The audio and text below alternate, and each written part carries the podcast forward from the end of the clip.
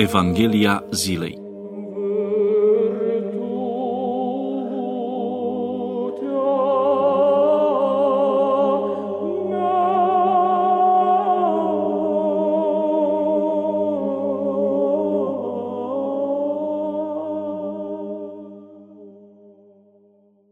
Citire din Sfânta Evanghelie de la Matei, capitolul 23, versetele 13 până la 22. Zisa Domnul către iudeii care veniseră la dânsul, Vai vouă cărturarilor și fariseilor fățarnici, pentru că voi închideți împărăția cerurilor înaintea oamenilor. Nici voi nu intrați și nici pe cei ce vor să intre nu-i lăsați. Vai vouă cărturarilor și fariseilor fățarnici, pentru că voi mâncați casele văduvelor și cu fățărnicie faceți rugăciuni lungi, pentru aceasta mai multă o sântă veți lua. Vai vouă cărturarilor și fariseilor fățarnici, pentru că voi înconjurați marea și uscatul ca să faceți un prozelit și dacă îl dobândiți, îl duceți fiu ghenei îndoit decât pe voi.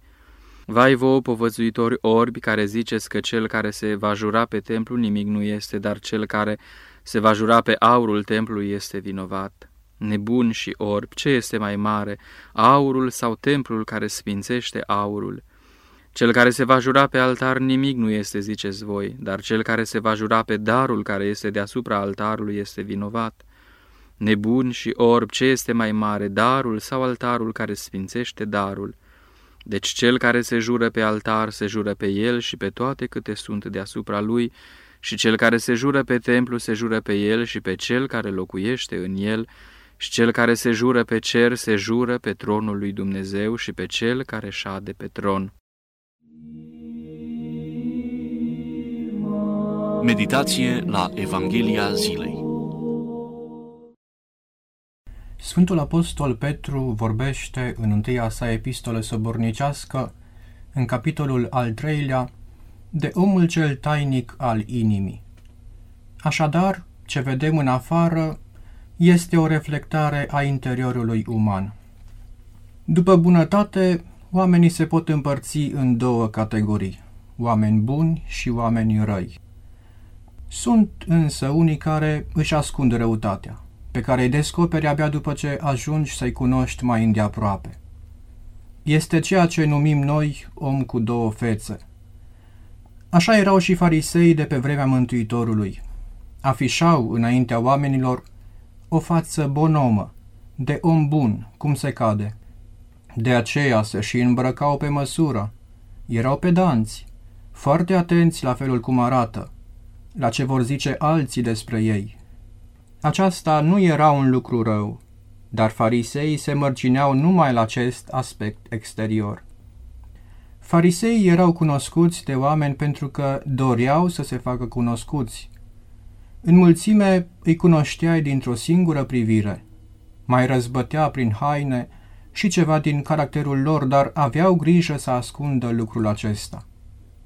Dacă se puteau ascunde înaintea oamenilor, nu același lucru îl puteau face înaintea lui Dumnezeu, care vede cele ascunse ale omului. Dacă omul vede inima prin fața aproape lui său, Dumnezeu vede fața prin inimă. A zis Domnul Dumnezeu către Samuel prorocul, nu te uita la înfățișarea lui și la înălțimea staturii lui. Eu nu mă uit ca omul, căci omul se uită la față, iar Domnul se uită la inimă. Înaintea lui Dumnezeu, oamenii sunt nevoiți să-și arate inima, să-și descopere profunzimea sufletului. De multe ori însă, atât inima cât și fața pot fi trădate de faptele omului. Citim în cartea facerii că, după ce Cain l-a ucis pe fratele său Abel, Dumnezeu i-a pus lui Cain un semn ca tot cel care îl va întâlni să nu-l omoare, zicându-i, Zbuciumat și fugar vei fi tu pe pământ. Sfinții părinți ai bisericii au arătat că semnul lui Cain este încruntarea feței și întunecarea ei pentru ca fața lui să fie respingătoare. Dacă un om plin de Dumnezeu este luminos și bucuros tot timpul vieții sale, chiar dacă a ajuns la bătrânețe, un om fără Dumnezeu este întunecat și zbuciumat chiar dacă este în floarea vieții. Ei bine, farisei erau undeva la mijloc. Nu erau nici buni, nici răi. Aveau fapte bune căci împlineau legea, dar se lăudau cu ceea ce erau datori să împlinească.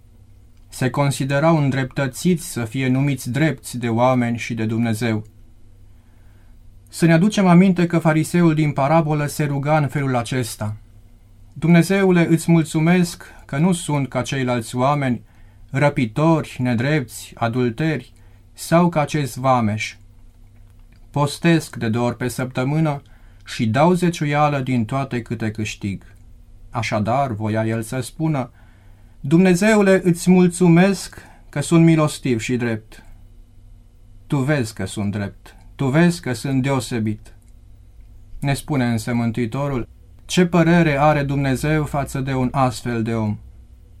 Oricine se înalță pe sine se va smeri, spune Domnul Hristos, iar cel ce se smerește pe sine se va înălța.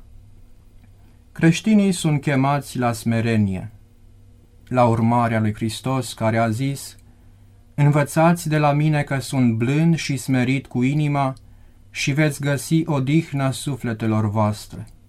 Trebuie să învățăm că înaintea lui Dumnezeu pocăința nu se judecă după mărimea nevoințelor, ci după cea a smereniei.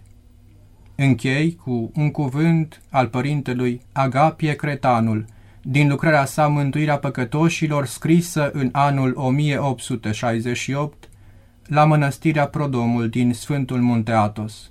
Citez. Păunul este mai frumos decât toate păsările și pentru această frumusețe se mândrește.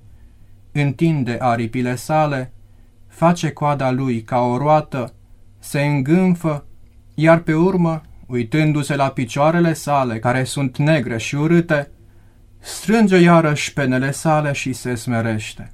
Când dar va veni la tine, omule, vântul slave de șarte să te umfle și să ți se pară că ești mai bun decât alții, fiindcă te laudă și te cinstesc, gândește-te la picioarele tale, adică la trupul tău, că este făcut din pământul cel călcat, în care iarăși te vei întoarce la urmă.